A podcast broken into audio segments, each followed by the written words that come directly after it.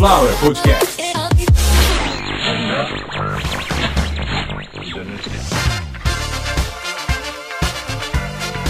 Começando mais uma edição de Caviar uma Ova, que é um oferecimento de Sunflower Podcast. uma usina de podcasts. Eu, Carlos Santo Forte, hoje com a ajuda da Consuelo, porque o episódio é muito técnico, tem muito detalhe, preciso de ajuda. A gente apresenta hoje a centésima, vigésima sétima edição, isso mesmo, publicação de número 127 do Caviar uma Ova. Que é o melhorzinho, né? É como dizia um amigo meu, é o melhorzinho dos pior que tem, dos canais da Sunflower Podcast. Mentira, Caviar uma Ova, canal foda, melhor já colocar o termo correto. E hoje, como vocês já leram aí na descrição do episódio e no título, o mês é de setembro, é um mês de uma luta muito digna, de um assunto muito delicado, que é a prevenção ao suicídio, né? E não o mês do suicídio, como alguns estão falando aí. Por favor, a situação já é delicada, já é difícil, e vocês não querem nem falar o português correto.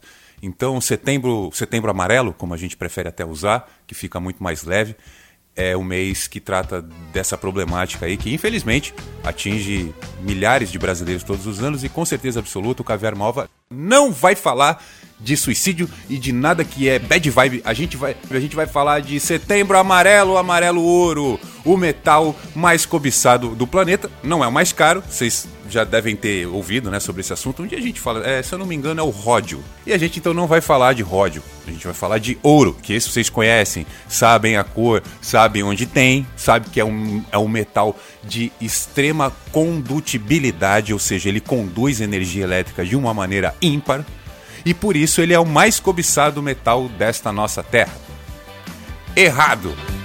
Existem outros motivos, vários outros motivos, e hoje vocês vão ouvir no Caviar uma Alva, a gente vai falar sobre ouro. Já que estamos precisando de dinheiro para que a situação não vá pelo ralo, a gente hoje vai falar do metal mais cobiçado, do metal mais bem avaliado na questão do câmbio, porque o ródio não tem câmbio, né? Ele é vendido de uma outra maneira. Não tem que falar de ródio aqui, pau no cu do ródio. Vamos falar de ouro. E no meio dessa história, eu vou contar para vocês um negócio absurdo que virou filme, seriado, livro, eu, se não me engano, existem desdobramentos ainda de algumas partes do processo. O, o corpo principal do processo já acabou, que foi a prisão do cara. O ex-presidente, aliás, eu já troquei, eu falei uma vez que esse cara talvez esteja aqui gravado e, enfim.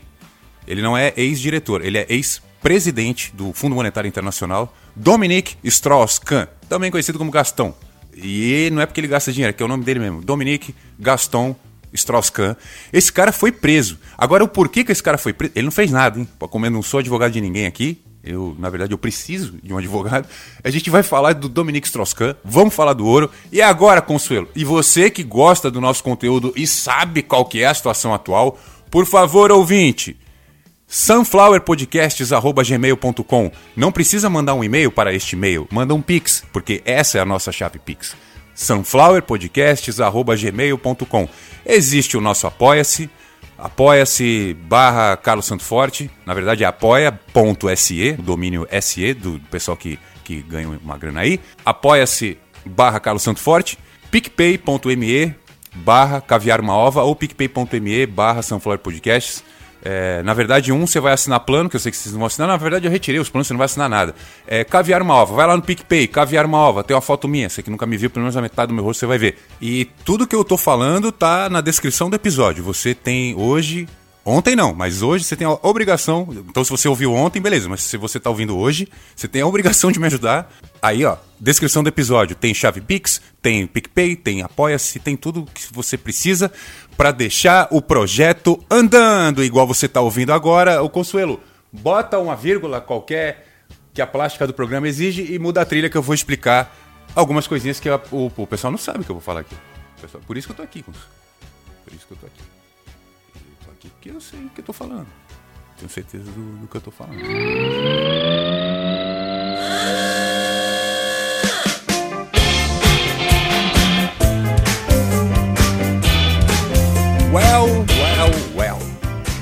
Vocês sabem, eu sou um cara que eu amplifico, eu ramifico, eu diversifico os tópicos que eu costumo ler no dia a dia. Eu não fico lendo só sobre política, só sobre economia, só sobre as tragédias da vida. Eu gosto também de curiosidades e de coisas completamente aleatórias e alheias à minha realidade. Por exemplo, o que é o Fundo Monetário Internacional na minha vida? Ah, Carlos, é bom você entender, é bom você saber sim. A gente entende o basiquinho do que é o Fundo Monetário Internacional, no caso o FMI, e acabou. Aí eu tenho que tocar minha vida depois disso. Né? Não dá para parar nisso. Legal, já sei que existe um Fundo Monetário Internacional, inclusive assim como muitos países, ele tem a sua reserva em ouro, ele tem a sua reserva em dólar, mas a gente não vai falar do FMI agora. A gente vai falar da curiosidade que me levou a destrinchar este caso. E vocês vão entender perfeitamente Carlos aqui foi matar uma curiosidade. E se você for no Google agora, vocês vão ver que não foi só eu, lógico. Qual é o total de ouro no planeta Terra? E dali eu queria entender algumas coisas. Porque assim, tudo começou, a minha curiosidade com ouro começou o seguinte. Quando um dia, numa aula de história, alguém foi falar das pirâmides. Uma professora mandar um, um abraço. Deve, uma senhora que deve estar, tá, talvez, ainda lecionando. Professora Isilda. A professora Isilda mostrou um vídeo e no vídeo a gente viu as pirâmides. E a porra da pirâmide não tem a ponta. A gente nem tinha consciência do tamanho daquela, daquela coisa toda. As três principais do Egito. Porque tem pirâmide adoidado lá, mas é, é, Kefren, Kelps e Miquerino são as três mais importantes de todas as pirâmides na face da Terra. E aí, um dia, né, um podcast falando só disso. Ah, mas eu quero colocar o recheio, aquele o que, que vaza do babalu, que é gostosinho. Ó, antes das pirâmides do Egito, já a gente já achava pirâmide em algum outro lugar, né?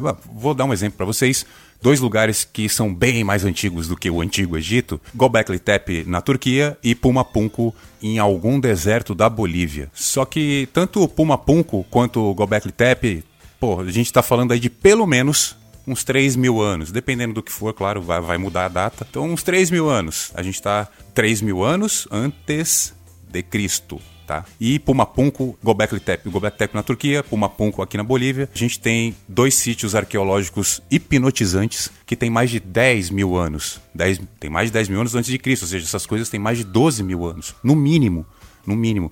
Aparentemente, em Gobekli Tepe tem uma segunda camada, ou seja, tem coisas aparentemente vai datar de mais de 18 mil anos, assim como as coisas lá na caverna de Lascaux, na França, ou Gruta de Lascaux, tanto faz.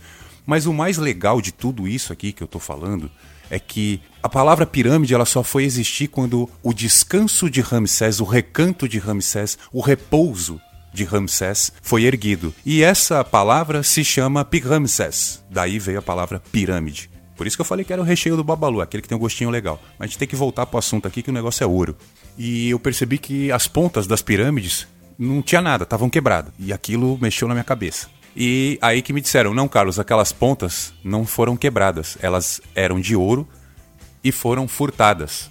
Porque assim, a gente viu o tamanho de um bloco mais ou menos na proporção pra, para um homem, né? bem maior que um homem. E ali em cima a gente, pô, digamos que estava faltando uns de 5 a 10 blocos para completar a ponta da pirâmide aquilo era tudo ouro. É. E aí não quero ser xenófobo nem xenofóbico, ou seja lá qual for o termo que se aplique, mas todas as suspeitas foi que a maioria desse ouro foi roubado por pesquisadores e arqueólogos franceses. Então tá aí, você já sabe para onde foi o ouro. Mas a gente não vai falar do ouro que saiu do, da pirâmide ou dos, dos sarcófagos que praticamente todos foram saqueados e você não tem mais quase nada da totalidade dos, dos utensílios originais que foram colocados nos sepultamentos. Mas, enfim, é, o ouro me chamou a atenção, a cobiça, a, as avaliações, as aplicações do ouro.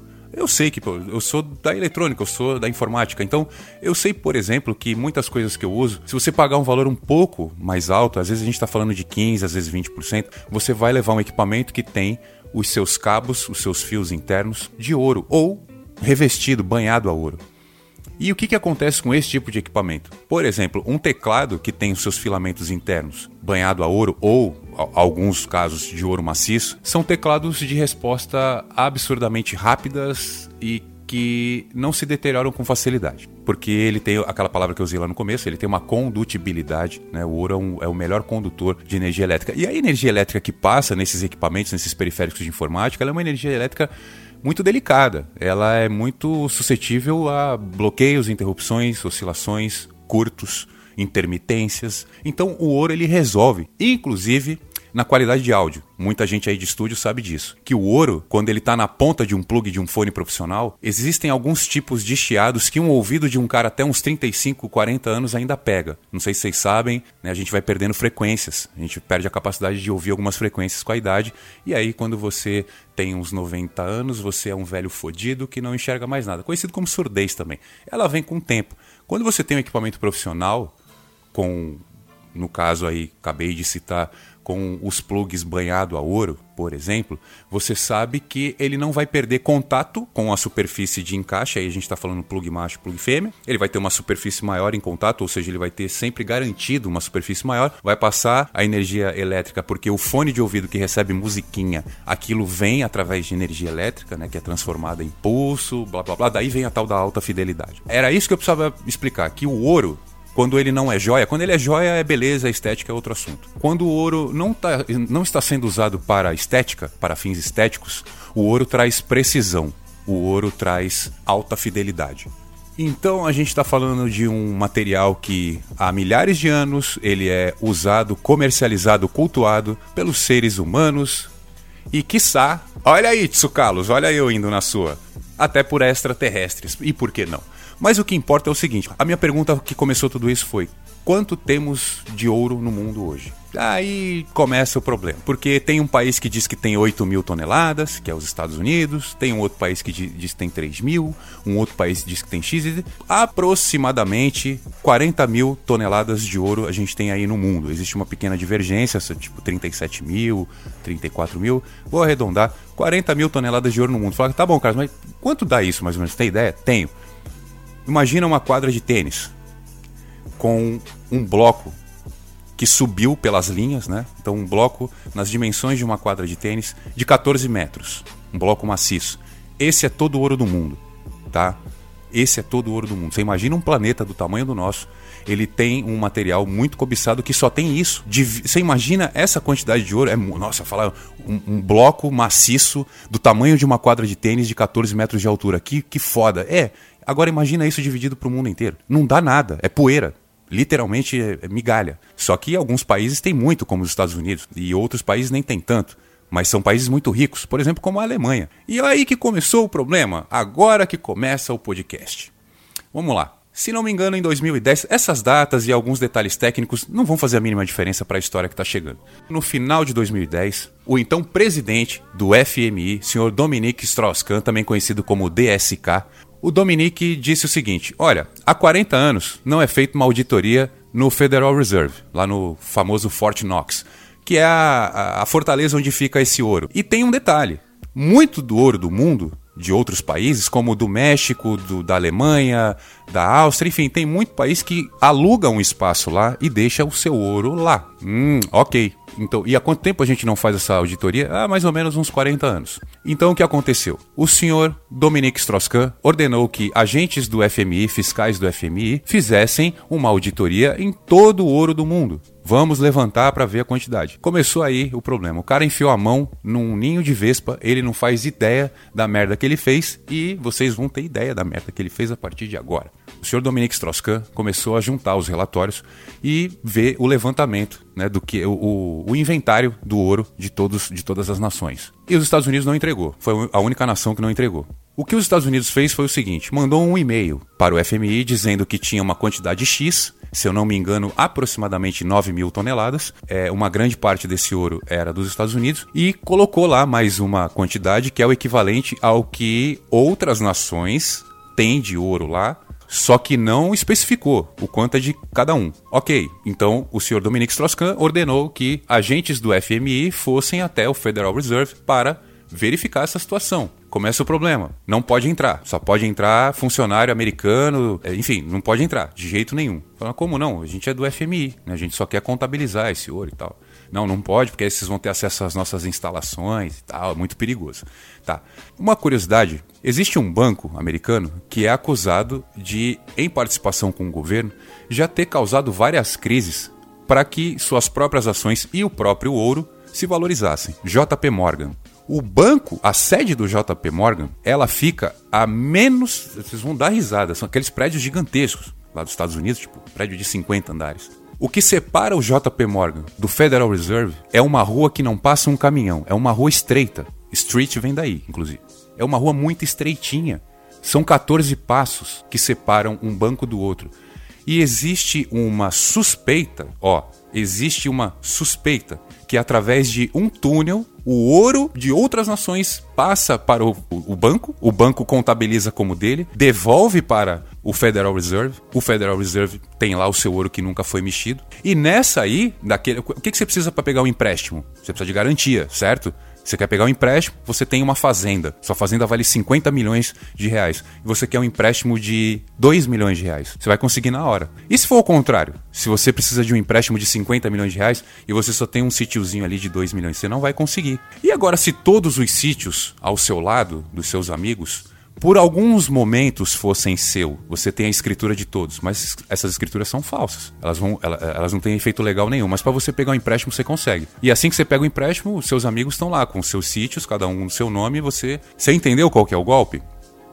Essa é a suspeita. Aí você fala assim: ah, então vem essas teorias de conspiração. Não, não é uma teoria de conspiração a questão do túnel, porque o túnel é reconhecido. Ah, porque nos anos 70 ou, ou 60, agora não lembro, a gente precisou fazer manutenção disso e daquilo e foi adequado criar um túnel para que funcionários passassem de uma dependência para outra. Inventaram um motivo lá para ter um túnel, porque tem um túnel do JP Morgan para o Federal Reserve. Né? Esse túnel ele tem paredes e paredes de aço, ele tem é, dezenas de como é que fala? De trancas eletrônicas, ferrolhos e tudo mais. E daí? Fica na mão de quem?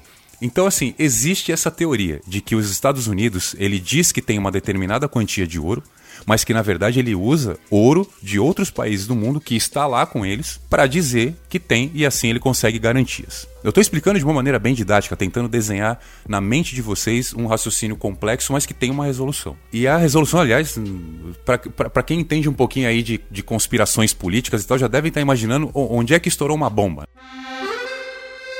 Exatamente, na bunda do senhor Dominique Strauss-Kahn. O que aconteceu com esse cara? Ele deixou bem claro que ele precisa entrar no Federal Reserve e saber o quanto tem de ouro ali. E o Federal Reserve, o governo americano, deixou claro que não, que não vai acontecer. E pediu para que esta investida, olha isso, eles usaram o termo investida, fosse abandonada, porque essa ideia não iria se concretizar. E Dominique Strauss-Kahn veio a público numa reunião, num, eu acho que foi até numa cúpula mundial aí de economia. Ele acabou tocando nesse assunto incomodou só um pouquinho. Um pouquinho de nada incomodou o governo americano. E o que, que o governo americano fez? Não sei. Mas o senhor Dominique Strauss-Kahn, no primeiro voo que ele pegou depois disso, e olha que foda, o primeiro voo que ele pegou depois disso que eu acabei de falar, adivinha para onde foi? O senhor Dominique Strauss-Kahn colocou o pé nos Estados Unidos, depois de ter provocado os Estados Unidos, dizendo que ele iria levantar, iria concluir o inventário do ouro.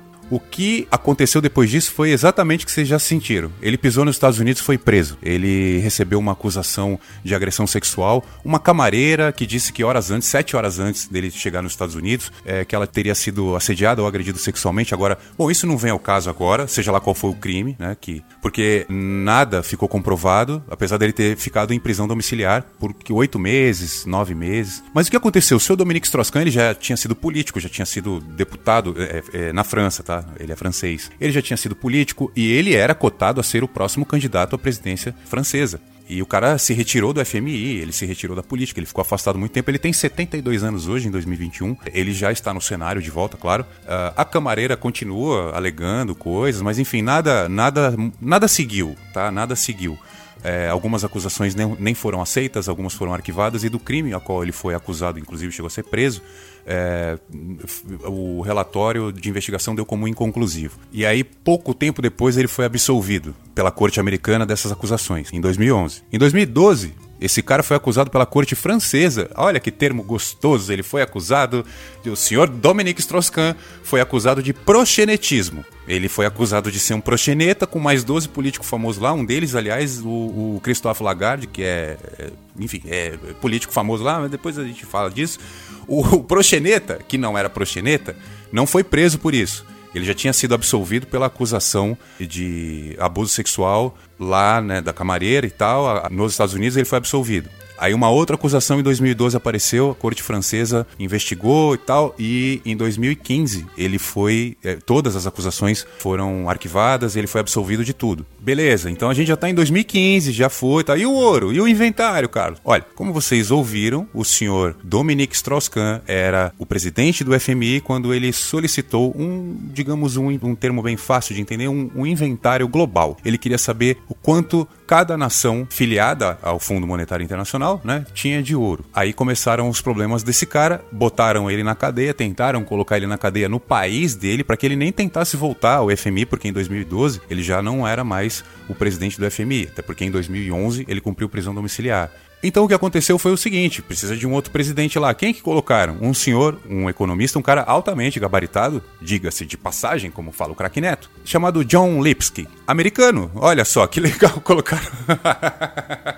tiraram um francês que queria que os Estados Unidos divulgasse com transparência o quanto as nações têm de ouro, o quanto tem de ouro lá no Federal Reserve. E, pô, a gente não vai fazer uma auditoria dessa sem entrar lá no JP Morgan. A gente quer saber o que está acontecendo lá também. Tentaram fazer a coisa da maneira mais transparente possível, pelo menos para nós. Mas ó, eu não tô defendendo o FMI, eu não vou defender o Fundo Monetário Internacional, porque eu não sei de porcaria nenhuma do que se passa lá dentro. Mas mandar prender, inventaram uma história bem maluca e mandaram prender o diretor do Fundo Monetário Internacional, que é francês, que tinha interesse que os Estados Unidos divulgassem informações que, de acordo com os Estados Unidos, são indivulgáveis. Elas são de altíssimo nível de segurança. Os Estados Unidos simplesmente diz que não pode divulgar o balanço geral da quantidade de ouro, da totalidade de ouro que ele tem nas suas reservas, nos seus domínios. E aí mandam prender o cara que quer que este inventário seja entregue, tiram ele do cargo dele, colocam um americano que engavetou o pedido. Pode ser o senhor Dominique Strauss-Kahn, filha da p que for nesse mundo, mas neste momento eu prefiro acreditar que os Estados Unidos conspirou pra caralho e não vai de jeito nenhum, jamais, abrir aquelas portas. Não existe nenhum indício de que um dia os americanos vão abrir o Federal Reserve e mostrar com, com transparência, né? já que eu falei duas vezes esse termo, o que tem lá dentro. Mas não vão mesmo. Vocês podem ter certeza que não vão. Essa guerra que o americano criou para que esse pedido, que esse inventário fosse interrompido, ele faria muito mais, mas com certeza absoluta. E ó, vou falar para vocês, para terminar em alto astral. Não sei como não morreu gente, que era para ter dado tiro para todo lado, parar aqueles carros marrom deles, que o igual Luxemburgo tinha um, que não fabrica mais, o, o Hammer. Vão parar aqueles Hammer lá em tudo quanto é lugar lá na França, lá na Bastilha, lá na, na, na Normandia, lá vão meter bala em todo mundo, entendeu? E outra coisa, não tem mais esse ouro lá. O americano derreteu tudo, fazer canudinho pra tirar cocaína.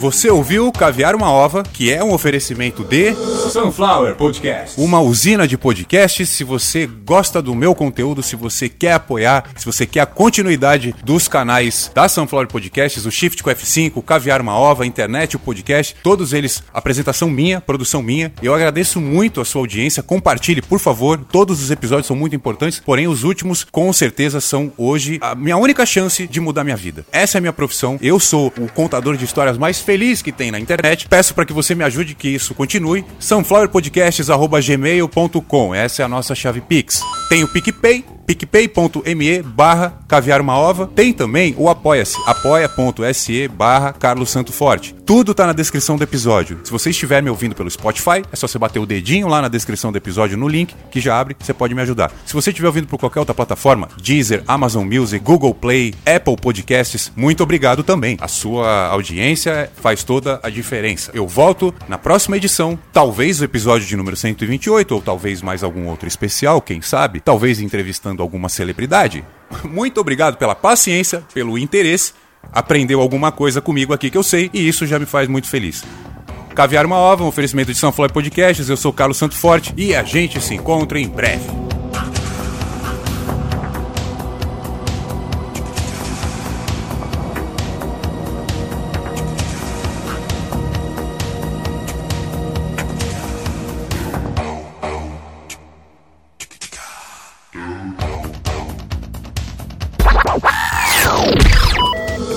Sunflower Podcast.